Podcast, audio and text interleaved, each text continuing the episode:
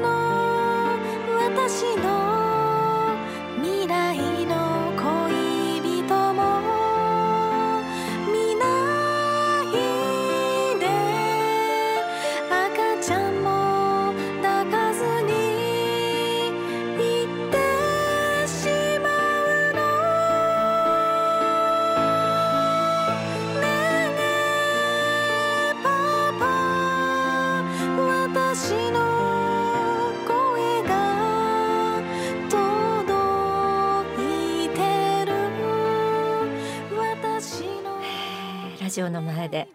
さやかさんの歌声をどんな気持ちで皆さん聞いてらっしゃるでしょうか？なんかこう切なさと、はい、なんか本当に心の細かいひだのところに染み込むようなあ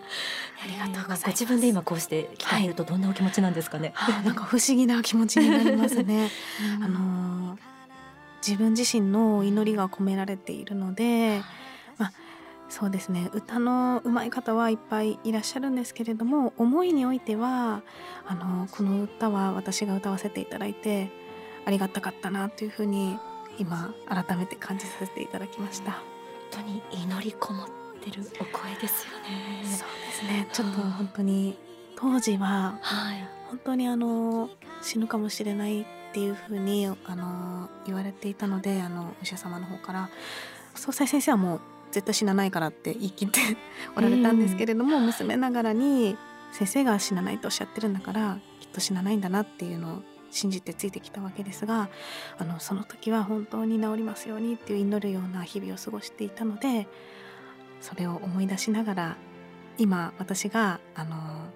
歌詞の中で娘の未来の恋人や赤ちゃんも見ないで行ってしまうのっていうところがあるんですけれども、はい、今赤ちゃんを産めて、うん、総裁にお見せすることができて本当に良かったなって思います。本当ですね。はい。すみません。すみません。はい。はい。あの病気が、はい、あの気持ちの持ちようで治るというところ本当に死にかけの状態であっても私にはまだ使命がある私はまだ死にきれない私はまだこの世でやり残したことがあるそういった強い思いがあるのであれば回復に向かわれて奇跡の復活を遂げられる可能性があるというのをあの総裁先生のご自身の体験を通しても学ばせていただきましたしきっと皆さんにとってもそれは例外ではなくたとえ病気があの重いものであったとしても必ずそこに学びはありますしもし何か使命が残されているのであればもう一度復活されて元気な人生を送られることもあるんだろうなっていうふうに私はあの間近でそういった奇跡を見させていただいたので実感してます。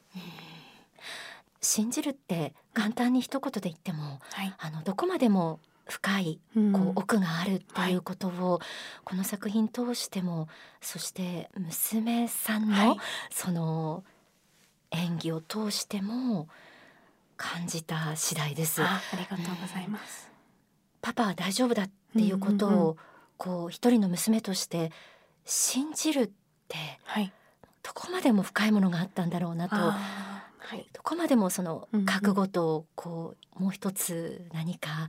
あの人間的な心情との葛藤とか。はい。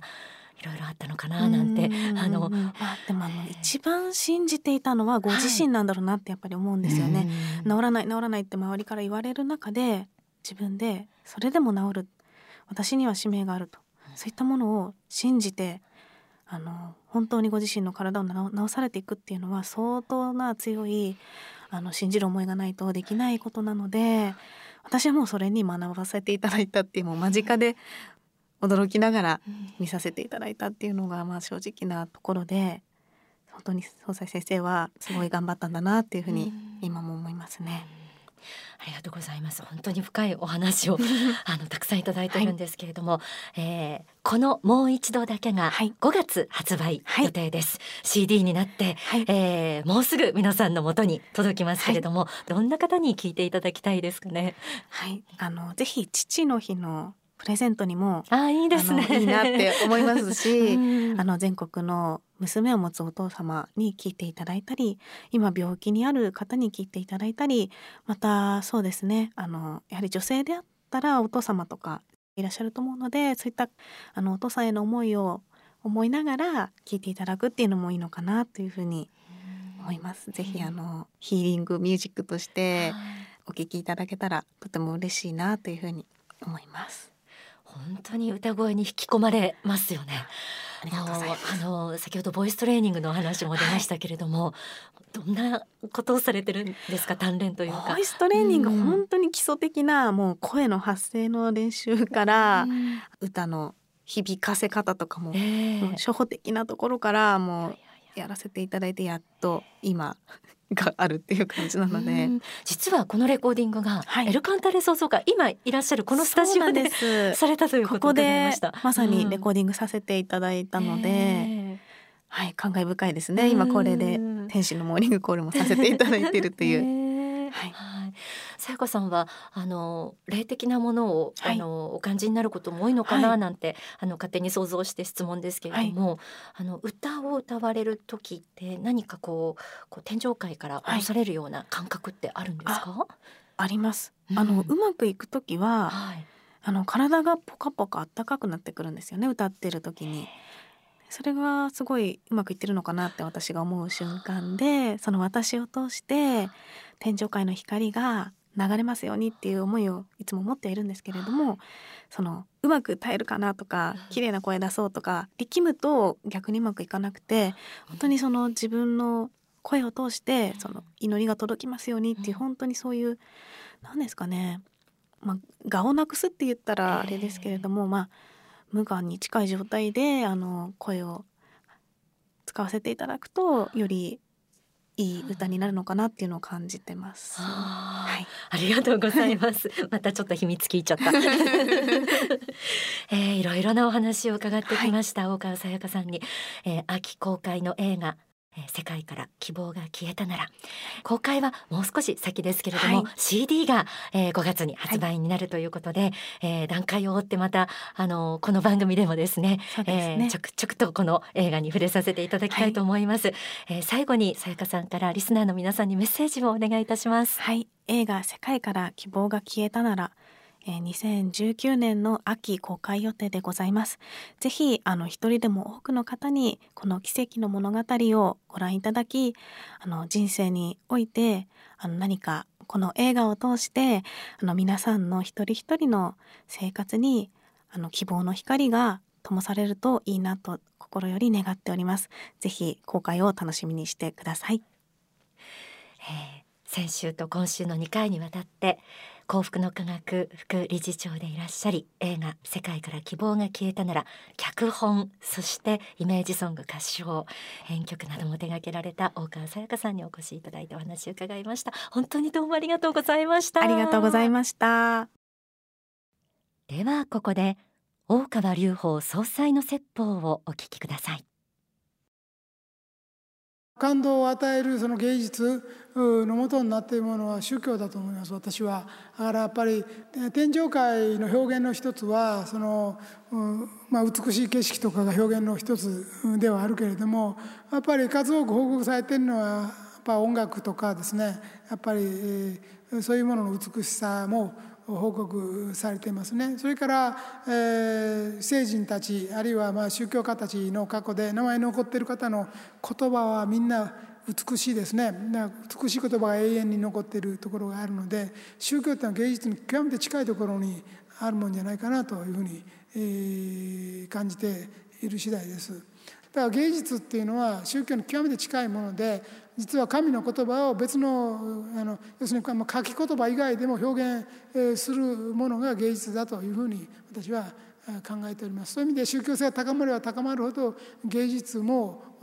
高いものになっていくと思うでそれはその時期は一時期流行ったりするものと一緒に競合したら負けたりすることもあるかもしれませんけども、まあ、長い時間で見るとやっぱり後々残っていくものになっていくんじゃないかなというふうに思います。お聞きいただいた説法は晩年成功法という演題でお話しされた時の質疑応答の一部。Are You Happy 2013年10月号に掲載されています。